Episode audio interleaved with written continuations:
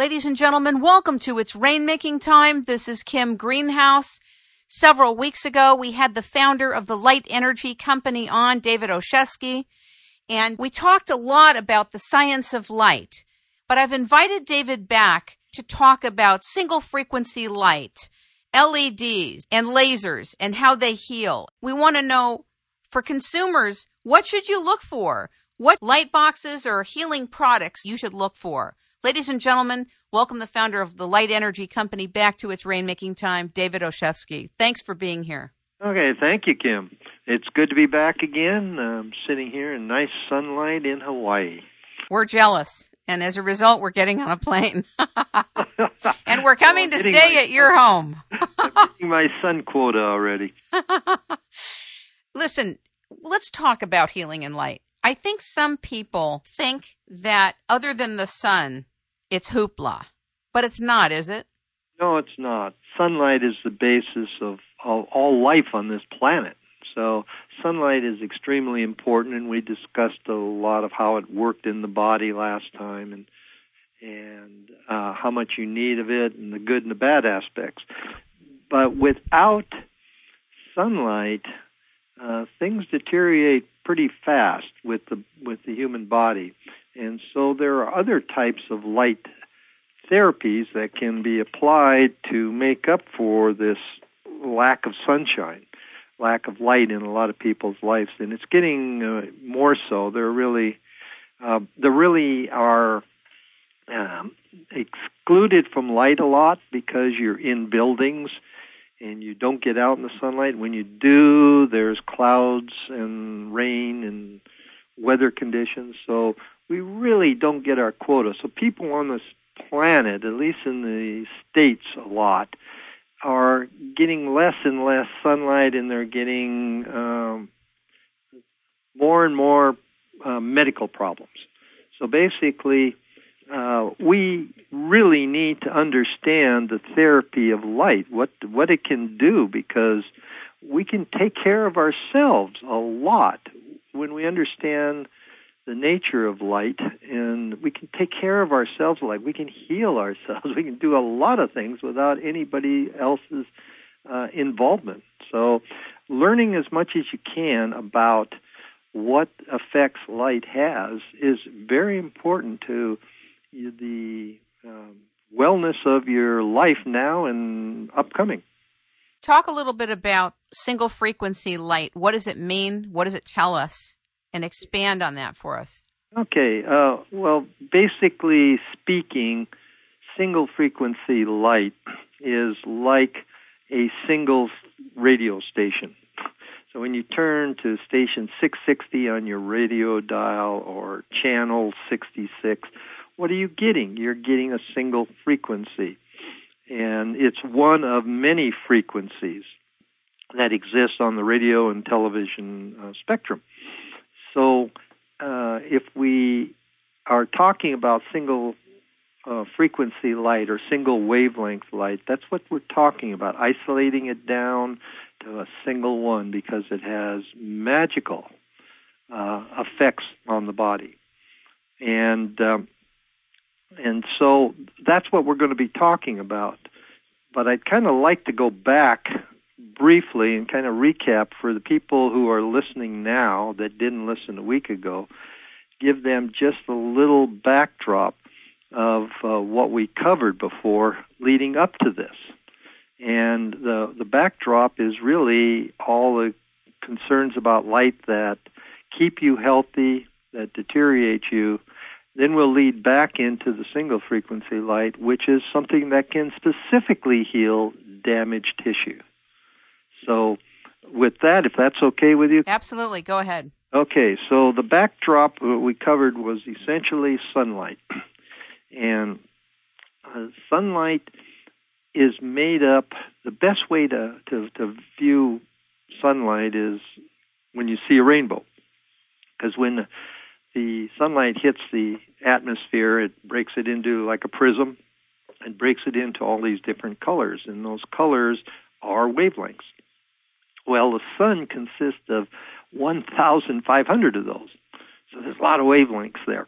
And the uh, each of the colors that you see also are subdivided into like red has many, many, 70 different wavelengths of red in, the, in that color that you see. So sunlight really is just a conglomeration of 1,500 wavelengths. And our body needs all those wavelengths. So we stay healthy by getting the sunlight in into our body, as we discussed last week. For those who are interested, they can go back and listen to that for a lot of the detail. But essentially, that sunlight keeps us healthy. And then we moved into well, what happens if you can't get sunlight? How can you reproduce it? And that's where we talked about full spectrum light, which is an, a way to use fluorescent technology to reproduce as many of the wavelengths of sunlight as is technically possible. So we had an alternative. We talked a lot about full spectrum light having mimic sunlight to keep our body healthy. And then we touched uh, briefly on, well, what is our standard lighting? And, and I think I'd like to come back to that a little bit. Uh, incandescent light, fluorescent light, halogen light. These constitute the bulk of all of our lighting, and we're exposed to it. Now, the important thing here to understand about artificial light is that if you really require sunlight, and you don't get it because you're indoors a lot, you not only uh, lose the effects of sunlight, but you are subjected to artificial light with its negative impacts, like a double whammy. It's getting hit with a left punch and a right punch. so not only do we want to simulate, get more sunlight simulated, but we want to banish the bad light and get rid of it out of our environment. So it's very important for the people in the in the listening audience here to understand what those negative effects are of those lights so they'll feel motivated to get rid of them. The um, incandescent light, per, uh, because it's made of a material called tungsten inside, it produces red, orange, yellow type light. And we're all familiar with the yellow light bulb. Well, that kind of light has a detrimental effect several ways.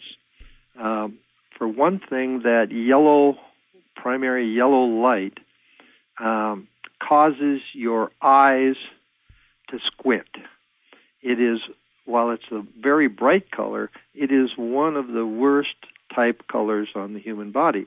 It causes our eyes to squint uh, when we uh, see it, and if I just take an incandescent bulb and turn it on and off in front of you, you will watch your eyes squint, open, squint, open. So what happens is we, under uh, incandescent light, we go into eye problems. Uh, we go into glasses. We go. Uh, we put too much stress on our eyes.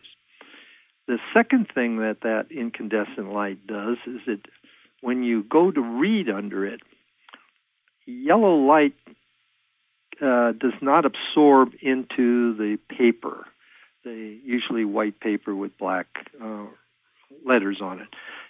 That kind of light doesn't absorb, it bounces off as glare. So we start reading something and our eyes start squinting and uh, we find the letters blur and this is very difficult to read under. And the average person can get a full spectrum light bulb, put it in, uh, say, in a lamp right alongside of an incandescent bulb for comparison, put in that bulb, put the same piece of paper under full spectrum, and wow, there's no glare, there's no bounce back. The letters look like black braille, and so it's much easier to read. You can you can probably within 20 minutes of reading under an incandescent bulb, your eyes get tired and you start having things like headaches and you want to put the book down or the paper down. Under full spectrum, you can read for hours. There's just no strain on the eyes. So that's the second problem with the incandescent lights is that it has um, this effect of glare on paper.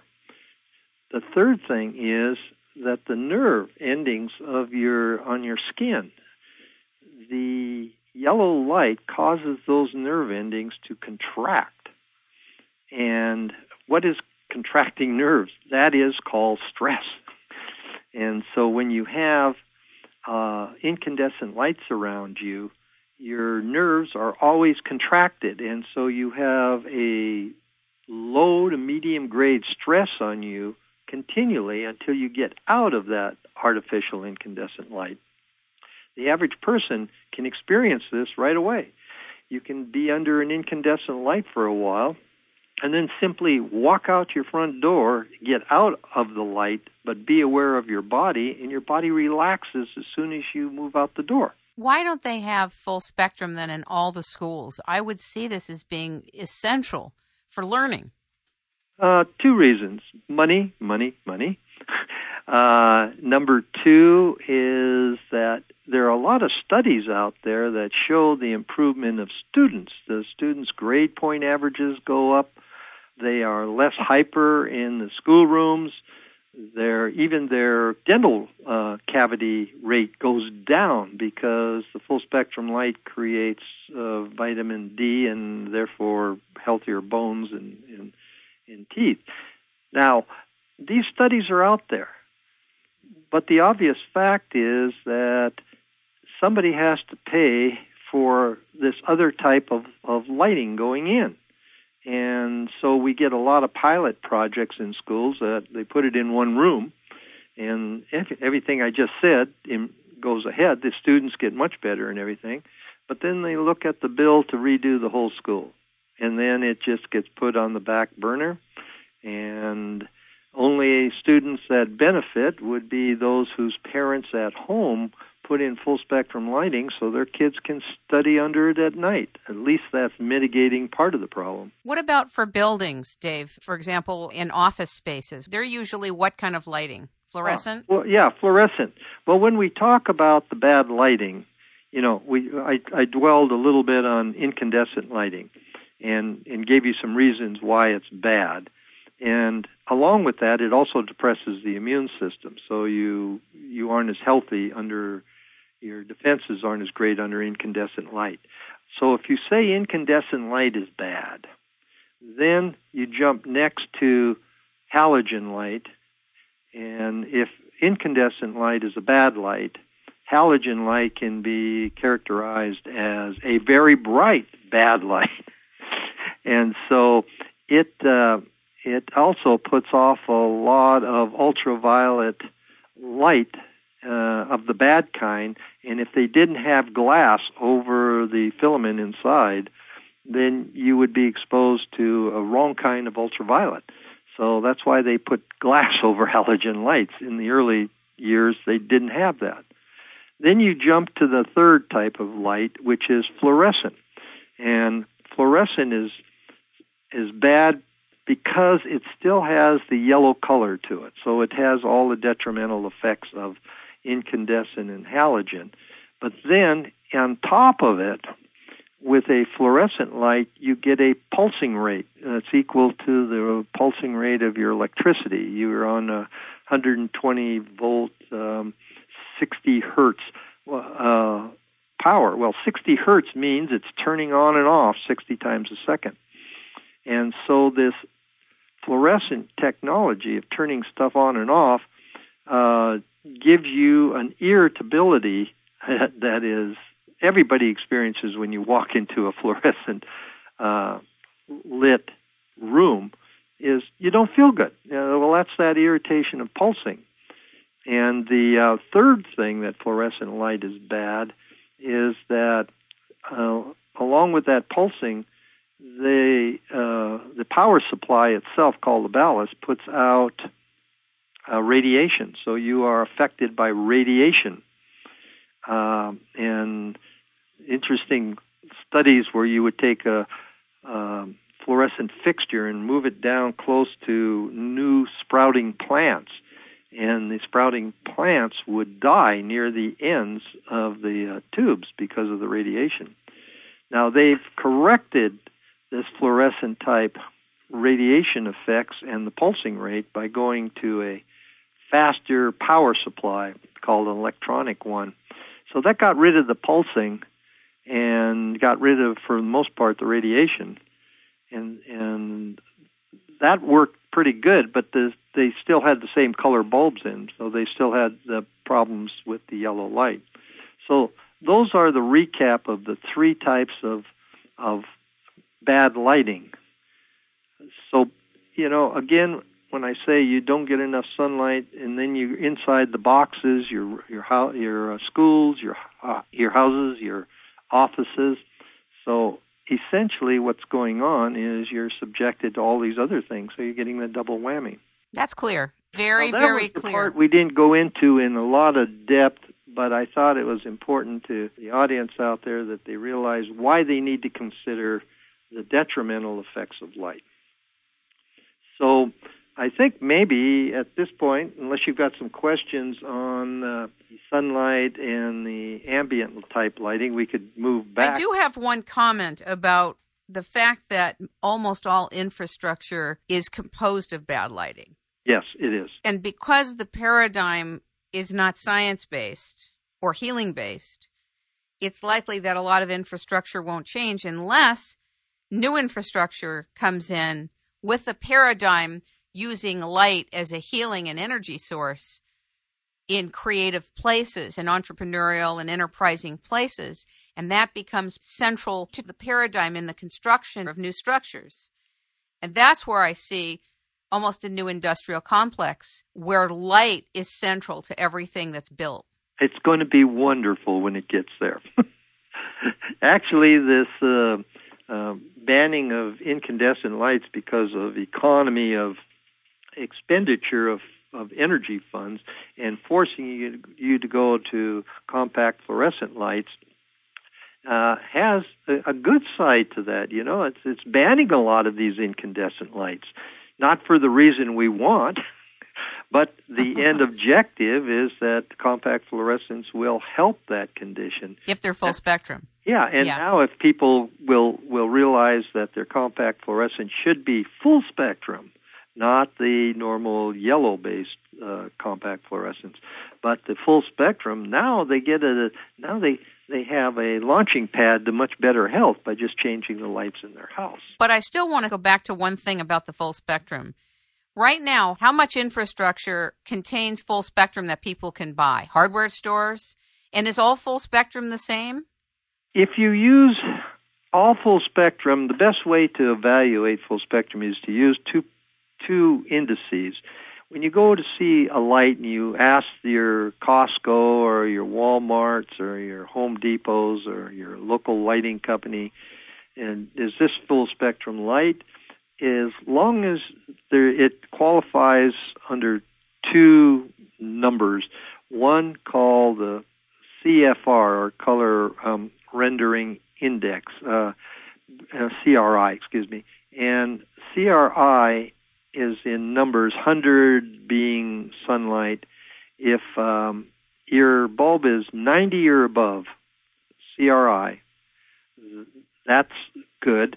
The other one is a heat uh, degrees Kelvin type rating, and if it's above 5,000, then it's a full spectrum. So if you find bulbs anywhere that have on them, these are uh, higher than 5,000 degree Kelvin, and they're higher than 90 CRI color rendering index, then they are full spectrum. So that's how the consumer. So would 5,000 be enough? Uh, well, you can get it up to 6,000, but Okay. I, I'm giving you a cutoff point. Right. got to be above those. Below that is it, it's obvious when they go below 90, the color turns yellow, Okay. and so it they're it's pretty blatantly obvious that they're they're not ranking 90 or above when you look at a bulb. So That's very helpful. Let's talk about single frequency light. well, let's let's take a, a baby step first, Okay. just so people can relate to this. Um, when you take a red light bulb or a green light bulb or blue, or you take a white bulb and you put some kind of a color uh, gel or shield in front of it so that it only the red comes through or only the yellow comes through. This has been over history called color therapy. And it the the what's important to us is that it is isolating down sunlight with all these wavelengths to one band of color. Uh, and that band can contain uh, 60 to 100 different wavelengths of that same color.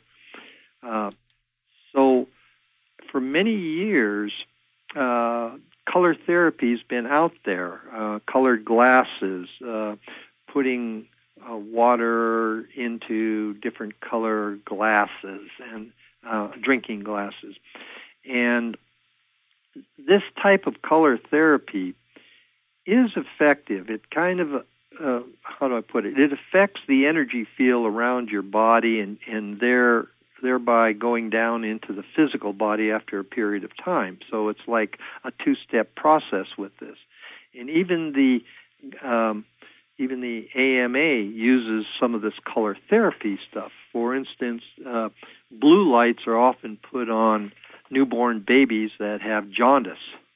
So they take this blue bandwidth of color and they put it on the babies and the jaundice disappears. I didn't know that. I was jaundice as a child. If they were on top of it, they put blue light on you. I was born looking like I was lit by a yellow light bulb. and the blue was put on you for the first, I don't know, X 30 days, I guess, or maybe last two weeks or even 10 days, and, and the jaundice disappears. Uh, also, the red band is kind of famous for being used all the way back to the turn of the century by Dr. Finsen, who used the red light to help cure TB. So, the there are lots of stories about using color bands of light to increase the health condition of people. And um, uh, as I said, the, one of the more famous persons' name is Dinshah and, and a lot of people will recognize that name and color. So, what I want the audience to know is that we can go from full full spectrum, so to speak, to a partial spectrum of one color with many wavelengths in it, and we can effect some healing. Only that healing generally is slow. Sometimes things take three or four days under colored light to occur. And so that's the concept of color therapy. And now we can segue directly into our single frequency light, where we're taking not only a red bandwidth of 70 wavelengths, but we're isolating one. And we'll talk a lot about the, the one, the red ones uh, go from around 600 to 670 nanometers of, of uh, that's how they designate each wavelength. We're going to talk primarily about 660 because that's the epitome of single frequency light for treating. So now we're at single frequency light. And why is this one more important than anything else? Because it has the ability to stimulate uh, literally recovery of damage or abnormal cells in the body. You can have an open wound you can let it heal normally with um, with forming. You know how healing goes on an open wound. Uh, it gets kind of pussy and forms a scab, and then you heal over usually seven to ten days. When you use a single frequency of light, it actually stimulates that cell to heal quicker. And so you apply a light to it for oh, five minutes. Do that every couple of hours, and you can watch the open wound literally closing uh, in front of your eyes. Over a period of 24 hours, you can watch the skin grow. literally, the membrane grows so fast that the body doesn't have to even uh, put a uh, scab over it. Doesn't have time to form a scab because it's already healing, and it will heal so quickly and so thoroughly that you never leave a scar. That's pretty profound. Just giving you, yeah, just an overview of the power of a single frequency light to accelerate healing is dramatic, and and the uh, flip side of that is that if you change the the uh, mode of application a little bit. Instead of having a pulsing rate, you have a continuous flow of light. That diminishes pain. You put it over an aching joint in, in minutes. Or an L5 that's giving you a lot of pain and Yeah, just put the light on it for a while and and the tissue relaxes and the and the pain diminishes. So the value of single frequency light is its ability to um, get rid of pain and to accelerate healing in abnormal damaged tissue in the body. So that's that's why we want to talk about this is because while the other lights can keep you healthy, this single frequency light can repair things. It's like a welding torch applied to a, a piece of metal. It can fuse it and make it whole. I think that for the most part, most of us have totally underestimated the value of light, the presence of light, and on a photonic level, probably never considered that it has healing properties. Right. So let's let's under let's go into a little bit of what is how does this healing uh, process work? You know, how, what what is the uh, what is the mechanism that takes place that makes all this? Uh, I call it a like a silver bullet, you know, because you you can affect a change in the cell tissue, but you can't overuse it, and there are no side effects. so you can't do anything wrong, um, and and that's the beauty of of dealing with this. So the mechanism is this. Um, and the uh, best way, I think, for audiences to appreciate this is that they have one of these tools in their home. That's their remote control for their TV. the remote control for their TV actually does put out a single wave of invisible light. It's in a different spectrum. But there's a sensor in the TV that responds to a single frequency light. And so when they you push your remote control button, the light goes in towards the TV. The sensor senses it and responds only to a single wave. It will not respond to more than one wave. And as soon as it senses it, it turns on the TV's electronics and your set comes on and you watch the picture. Now, the types that are used, the LED lights, that's an LED light in a remote control. It happens to be called an infrared one, an invisible light. But now, if you take an LED light, and I, I, I'll come back to the fact that the the best are in the red frequency range, and you take a red light and you shine it on your body, and your body will um, your, your cells of your body are like, in a sense, every single cell. If you picture it like a circle, all the um, internal workings of the cell are inside the circle. The mitochondria, the DNA, everything that makes that cell um, do what it is supposed to in your body. Around the outer membrane of it, the outside of the circle, are many, many hundreds of sensors. And these sensors are like the sensor in the TV. And this is how the cell um, understands its place in in the body. It's how it senses. It, these sensors are like the equivalent of our eyes, ears, nose, our senses. Fascinating. Yeah, that's fascinating. And, and these and these sensors respond to single frequency light. So when I shine a uh, a single frequency light on tissue, if it go in, in the light will penetrate, depending on the type of unit, it'll penetrate deeper or, or shallow. It depends on the power of the unit. But essentially, when the light goes into the, uh, the area you want to deal with, if the cells are healthy in that area, they, these little sensors don't respond. It's like trying to turn a TV set on that's already on they don't respond. A healthy cell does not respond to a light.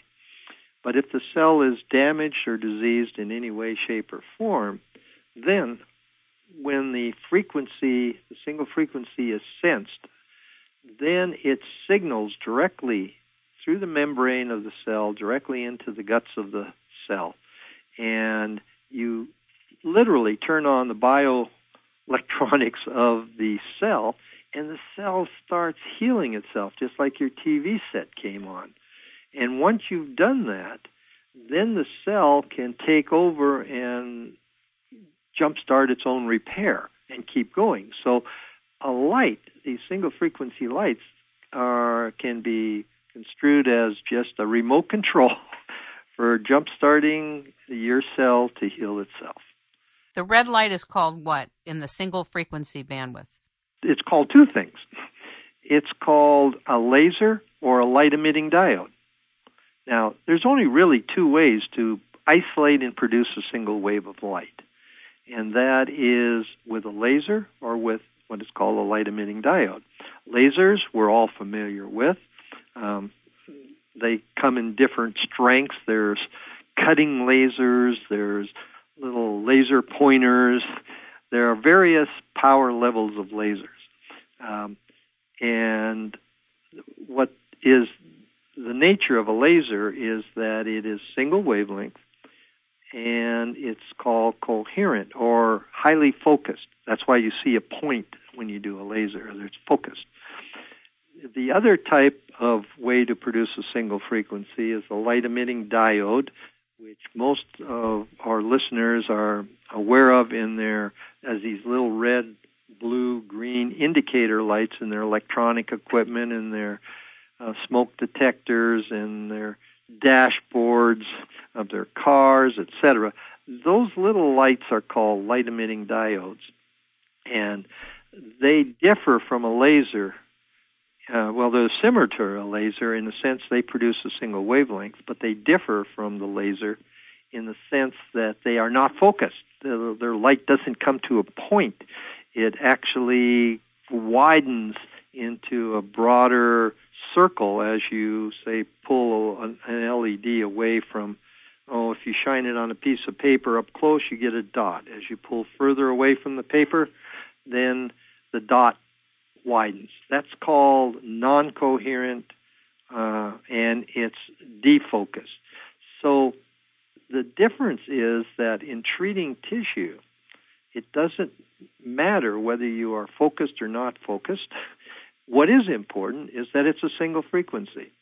So that allows us to use lasers or LEDs to treat tissue. I'm surprised the FDA hasn't gone after the technology. How come the technology is allowed to proceed?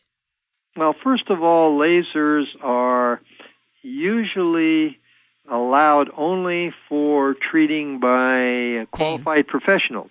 Why? Because a laser can have harmful effects. You can actually overuse it on tissue. Um, you can put it in sensitive areas and cause damage, like your eyes.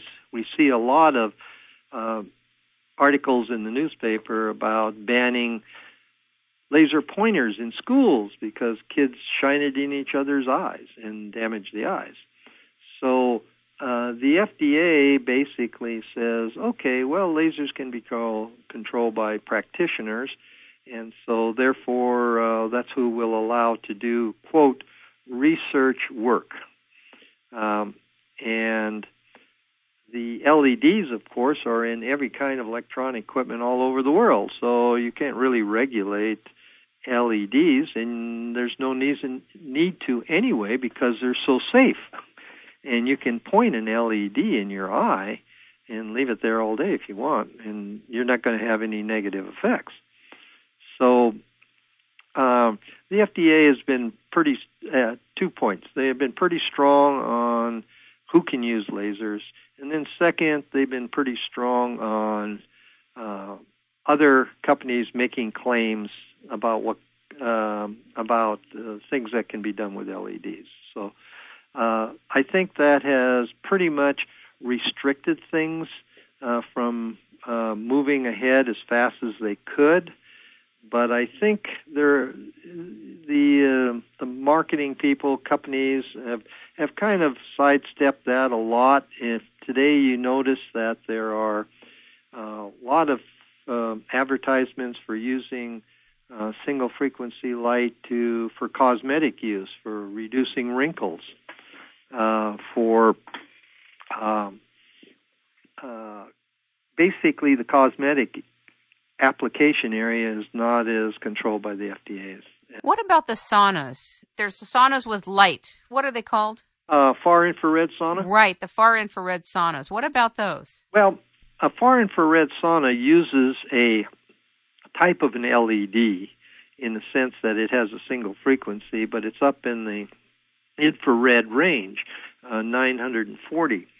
And by putting the saunas using that particular frequency, it's used to help open pores in the skin to um, uh, diffuse uh, toxicity that accumulates in the fat. When people get a lot of toxic metals and so forth, your body protects it by putting it into the fat of your body and encapsulating it into a little liquid bubble, almost like water. And this protects your body. Well, a far infrared sauna will open up your pores, allow you to perspire, and that particular frequency will pop the little water bubble on the heavy metal, and it'll it'll swish out of your body. So, in far infrared saunas are a specialized use of a single wavelength of light in the infrared range. I hear they're marvelous. Ah, uh, yes, they are. They're great for detoxing the body. They're great for um, stimulating immune system, um, re- relaxing joints, etc., like that. But again, keep in mind, far infrared is another aspect of light therapy. Actually, the far infrared uses a LED type technology. They're they're made differently than the LEDs we've been talking about, but essentially they produce a single frequency. Right. Coming back to LEDs in in, in healing, um, the reason I think it's important now is that back in the late 70s and 80s, the discovery of what I just told you, the mechanism of how these LEDs work on tissue, or healing and regeneration of tissue and pain relief, was started in uh, Russia uh, by uh, a group in Moscow who published a lot of information in the 70s and 80s on the use of light and how this mechanism works that I simplified for you. And it started spreading uh, over to the United States and got uh, more widely uh, applied. But then in uh, the year 2000, NASA kind of um, accelerated it when they came out in National Geographic magazine in 2001, I believe, where they said we're using LEDs to heal our astronauts in space. Heal them from what? Any wounds. When an astronaut is in the weightlessness of space, wounds do not heal. You need gravity to heal. That's an interesting concept. I didn't know that. You're right. So if you get injured up there, you don't heal till you get back down here. So the NASA was interested in the fact that LEDs would accelerate uh, regeneration about a factor of five times faster than normal. So that way they could use theoretically use LED units on an astronaut in space who got injured and they would heal five times faster and so therefore there would allow some healing to take place before they got back. So that's essentially the nature of it and in, in that National Geographic it kind of opened the whole topic and it started touting where some research was being done at some of the universities. And this precipitated a wider spread use of many companies coming in and trying to uh, duplicate the technology. And, and so we now in today's world, you can go on internet and Google and under LED lights and uh, different colors and different keywords, but basically, there's a lot of stuff out there now about the use of LEDs and lasers. So my point in talking to the audience today is a little bit is, hey, if somebody is just hearing this for the first time and goes on the internet or hears some ads and things about uh, LEDs and lasers for cosmetic use and pain relief and anything else, you're going to be um, hit with such a wide set of information that you're going to be quite confused and puzzled. And so I thought the biggest value I could give at this point is just like I was telling you about full spectrum lights versus and sunlight versus the bad uh, standard lighting.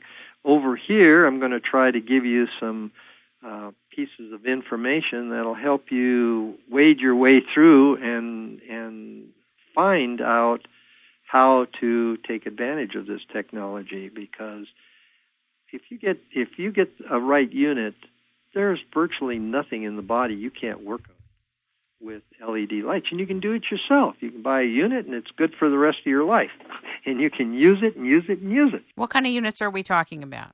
Well, okay, I I think the way I would like to describe this is first of all to separate the whole concept of lasers versus LEDs because that eliminates one of the biggest questions. Didn't you kind of lay that out? Exactly. So, therefore, what I'm saying to the audience determine whether the unit that you're looking at is a low power or cold laser or whether it is an LED. There is nothing an LED uh, can't do. Uh, the lasers and LEDs are pretty much equivalent as to what they can do, only the LEDs are safe and the lasers may have hazards to them. So, first of all, audience, you don't need to go lasers. They're expensive, they don't last longer, they're not as safe. Uh, it usually uh, you if you don't buy one and they're expensive, you have to have a practitioner use it, and so you're paying your doctor calls. So, first thing I would recommend for the average person uh, off the street, consider LEDs, forget lasers. That'll set your mind at ease right there.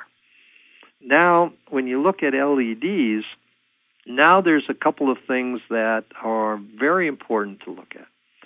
And those start with um, the first of all, realize that any different wave of light in the entire spectrum of sunlight will be able to um, affect tissue to a certain degree. So, therefore, what's the reason for going to a red? Well, the red is the fastest and the best of all the frequencies. So, you're going to see different colors out there, and different colors have two two problems. One is the red's at the top of the hill, and everybody else is uh, lower on the hill. So if you're going to get an LED, get one that's the that's the best acting. There's no difference in cost, and it's more effective. Um, the the second thing is that um, these LEDs should not be mixed you you don't want a you want a unit that is all one color, preferably red. Uh, but it could be all blue or all green. But if your the unit out there mixes the wavelengths, then basically uh, you have a unit that's going to perform more poorly compared to one that has all the same colors. And the best analogy I can give you, Kim, is if you listen to radio station 660 on your radio dial, you hear it clear. It's it's you can understand it. But now, if I turn on four radio stations, uh, station 600, 610, 660, 700, all at the same time on four different units, you're getting conflicting signals hitting you. And a diffusion of focus. Exactly. So uh, you're confused. You don't understand any of the four. So put yourself in the picture of a cell. Now, the cell's getting hit with blue, red, green uh, at the same time. The little sensors on the cell are going to literally shut down. They're they're hit with confusing signals, so they don't respond at all. So why are people manufacturing these confusing and many signals coming in at the same time, knowing that science of the cell as you described? Well, I guess the first thing is when you go to market a product, you don't necessarily know all the science of the background. You know, um, this they may not know that simple fact, and so they approach it from a marketing standpoint. The marketing standpoint says, uh, "Oh, if red's good, then blue and green and red are even better," and and it it it's an easy sale pitch to people. Just like I said, nothing more than that, unless the person knows that it's the single wavelength undiluted by being different colors that really does the trick. So, first of all, uh, the uh, multicolor is a nice marketing tool. Oh, it's great! It's it's great. I think that's probably the biggest thing is the marketing aspect of this. Remember, a lot of people too who do know about color therapy color therapy is the broadband color, so they're used to using different colors. So a lot of manufacturers took that old Dinshah and color therapy philosophy and moved it forward and used it with LEDs, but it doesn't compute. They're not the same. One one uses broadband color and the other uses single wavelength. So the science is off. Yeah, so there's a lot of reasons why people jump on the bandwagon and want to produce a unit and get it out there and sell. NASA says this, NASA says that. So my advice to the audience again is if you're looking at a unit, make sure it's got one one color. It's not multiple colors. That's a that's a real obvious one that they can tell. Will manufacturers tell us if people don't buy from you and let's say they buy from somewhere else? Will the manufacturers state how many colors are in the single oh, wave? yes, they will. If they they'll basically say what's in it, and, uh, and so it's easy to find out what colors are in it. I mean, and your eye can see everything except infrared, so you can see blue and green and and red. The unit has that. It's just that the game here is don't use more than one color at a time. And the other because it sets up this uh, uh, how do I want to put it? It's almost like there's a destructive interference pattern. Now you can get a def, uh, interference pattern also the same way by putting your LEDs too close together, because then as they penetrate the tissue, they hit the cell at different times, and it seems like it's almost a different wavelength. So you need your LEDs kind of spaced out a little bit and not clustered together. That's a, another good uh, thing to look for. The um, the other thing is that your lights have to have a certain amount of brightness in order to penetrate deeper into the tissues. But I think the biggest thing for people is look for a single frequency, look for spaced out LEDs, and then the only other thing that's really effective, you can go all the way from one light up to hundreds if you want in in a in a given unit. And the thing to remember is that it's really the spacing is how big of a coverage it goes. You really are important about how deep the penetration is because if you can't reach deep, well, then you can't help certain areas in the body. So we found over the years by experimentation that if you align the LEDs uh, certain uh, geometrical patterns, that it actually allowed the effective penetration of the light to go much deeper. Physically, you couldn't see the light, but if it went deeper, you could see the effect of the light on the cells deeper. So we found that using geometrical patterns that allowed the light to go deeper. And and when you have a unit, it's very interesting. If you normally LEDs, when you pull them away from an area like on your tissue, you pull them away, they get lighter and more diffused, Like I said, diffuse uh, LEDs. But if you take a unit and you shine it in, say, in a dark room on the ceiling, you expect all the light to dissipate and there not not be anything up there five feet above your head. But if you set the pattern correctly, you get a very large single LED uh, circle up there, uh, many feet across. And what it's saying to you is this incoherent light that doesn't focus and travel like a laser. actually does throw the light a distance. And so by having looking at the geometrical arrangement on an LED unit, you can actually tell if it's going to go deeper or not. Talk about some of your phototherapy products. The single frequency lights uh, with one light are really good uh, for uh, several types of things. Um, you can do acupuncture work with a single light.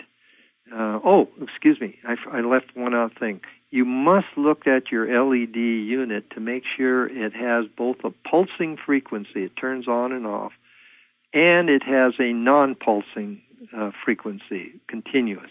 Because continuous will kill pain and pulsing will stimulate healing. So your unit, whatever you buy, needs to have both options. It can't be just a continuous light like a laser. It, it has to have the ability to pulsate also. So now single lights are really quite good for treating acupuncture points, and uh, the solid light will sedate the point, and the pulsing light will stimulate it. So you can get stimulate and sedate of acupuncture points. So low back pain, for example. Eh, you want a bigger area, that uh, bigger light that will cover more area.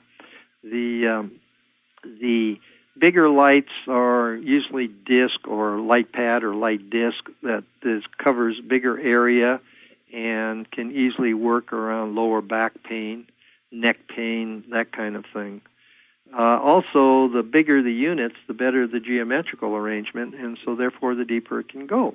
So the bigger units have the ability to go deeper than the units with one light or three lights. So we span the whole spectrum. We have like a single light unit, a three light unit, a 17 light unit, and a 23 light unit. And they can be strapped on your body if you want, like a big band aid, and wrapped around it, keep your hands free, or you can hold it with a light disc can be uh, established with a handle and you can reach any place in your body. Do you find that most people find it hard to believe through their belief systems or to accept that light can be therapeutic and have healing properties? No, I I think that people in in, intuitively have a uh, concept that the light will help their body. They know that because when they go out in sunlight, they feel better. So there's this intuitive and, and even esoteric that we are light bodies, right? I mean, people Correct. hear this all the time and stuff, and and there's a physical truth to that same concept, even though that's a spiritual concept. Um, they feel that light is part of their body, and if you treat the body, which is a light absorption uh, entity, you, you can you can help and repair it. So in, intuitively, I think people believe in light. I have a controversial question for you. Okay. With the aerosol spraying of our atmosphere that is going on all the time all over the world, that is putting violent chemicals in the air, and what we're breathing in are nanoparticles, pretty ferocious things. Is this impacting the light that's shining through to us? Physically, the aerosol in the atmosphere is reducing or um, glancing off the especially ultraviolet portion from the sun. And since ultraviolet is the most important part of sunlight on our basic health, then yes, it is because it it reflects away ultraviolet, and then even though you're in the sun, if you happen to be under these aerosol spraying things, then what you're receiving on your body is less. So even uh, I think that's the biggest effect is it acts as a screen on ultraviolet. Yeah, and I'm only talking with respect to the sunlight being able to get absorbed in your body. And I would imagine that there's a place for the microwave stations, dirty electricity impacts. I wonder if this is also polluting the good sunlight that we're getting in our system and rendering it null and void. I think the impact of the microwaves, uh, et cetera, are not impacting the sunlight directly. In fact, they're they're part of the spectrum that comes from uh, the electromagnetic spectrum, so they're all sort of cousins of each other. But the uh, radiation from the microwaves cause uh, a change in the tissue of the body. It causes toxification in the body, and the cells become toxic and therefore much more open to uh, impact by, uh, say, the ultraviolet and sunlight. In, in, in, essence, I guess what I'm saying is that a person subjected to a lot of microwave is probably going to have adverse effects from the UV of sunlight, where somebody who is not highly affected by uh, the microwaves is probably going to do very well in sunlight because the UV is not going to bother them. And the difference is one has toxic cells, the other has healthy cells. Interesting. Does that make sense? Absolutely. We're not even going to talk about all the adverse effects of those things on the body beyond what you're saying, but relative to sunlight, I just wanted to know what your take was on it. Right. Incidentally, I think maybe I'd throw in a completely separate topic here, just for a second, if you want. It has to do with um, uh, exposure to computer screens and TVs and so Absolutely. forth. Absolutely. And it has nothing to do um, directly with the radiation. Uh, we've talked before about radiation effects from those. They're fluorescent tubes in computer screens, uh, the desktop computer screens, and uh, CRT screens on TVs they all have a radiation effect that, that is detrimental. But I think this point, which we came uh, across in studying brainwave patterns, um, your brain produces basically four frequencies alpha, beta, theta, and delta. And a lot of people know that. You, your, um, your alpha state is your dream state. You know, you produce that.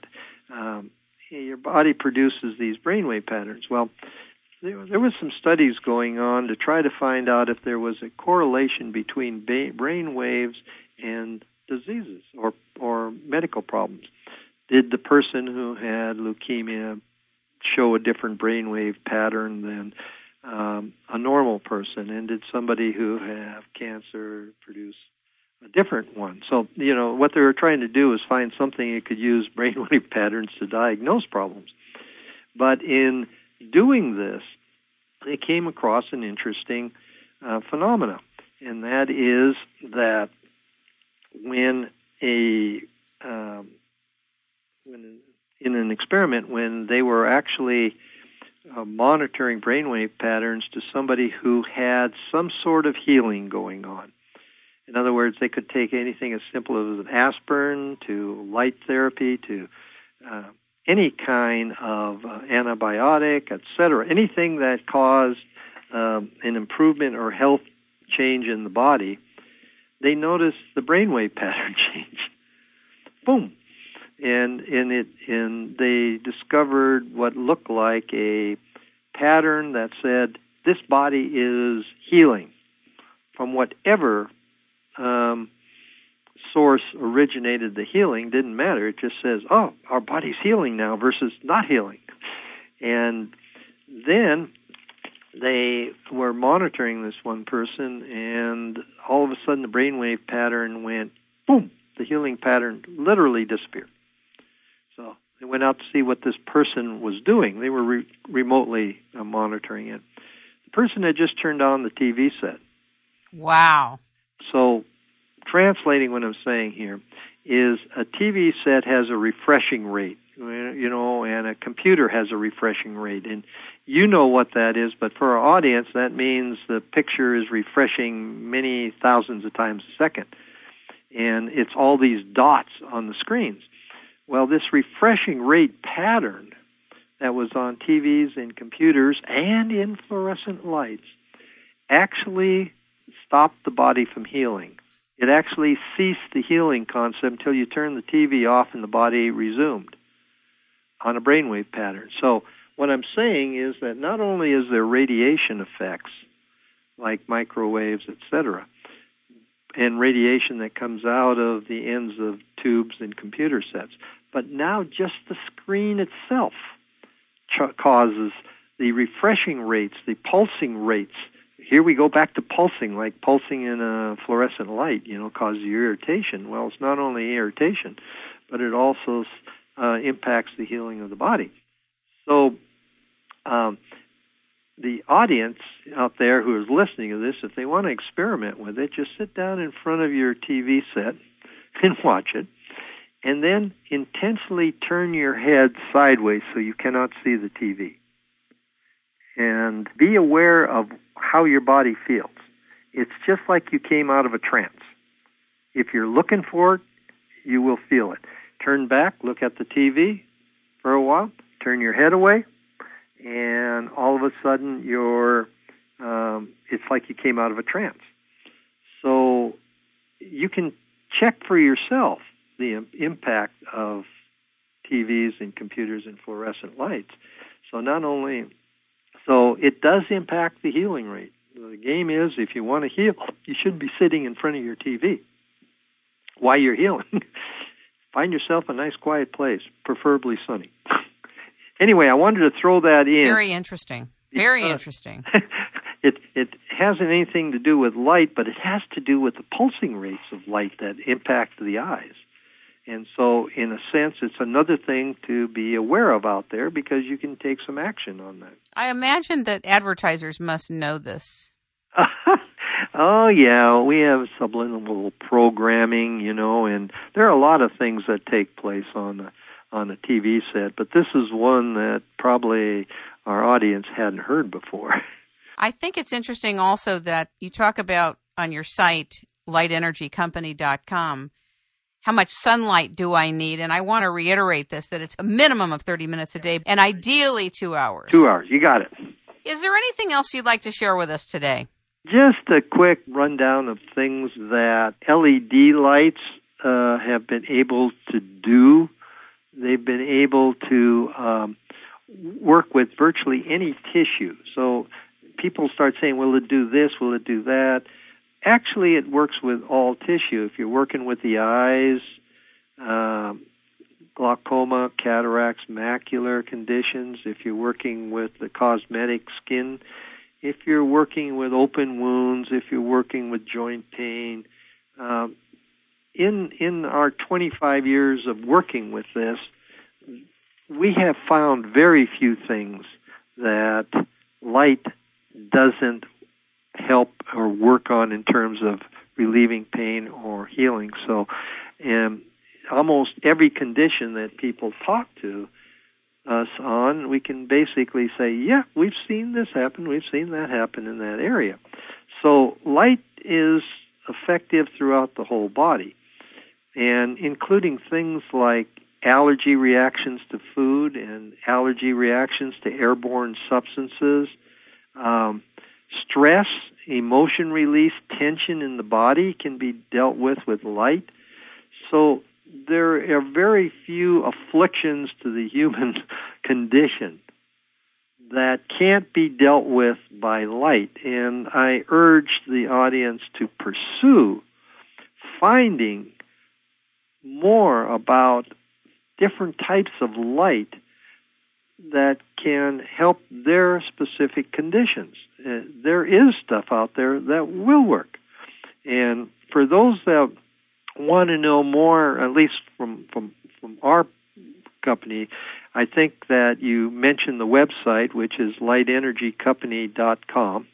Lightenergycompany.com. Spell it all the way out, including the word company. Lightenergycompany.com. Or the 800 number, which is 800 544 4826. That's 800 544 4826, or otherwise known as 1 800 LIGHTCO. You're a wonderful teacher, by the way. Ladies and gentlemen, I've watched David teach at the Cancer Control Conference, and he's so articulate. And I so much appreciate you coming on the show to educate us and bring us up to date on what's happening and what we need to pay attention to. There's three shows on light. One we did, which covered everything in sight in 2004. We did the science of light a few weeks ago, and this is about light therapy today. You're right. Stay light, David. okay, bye bye.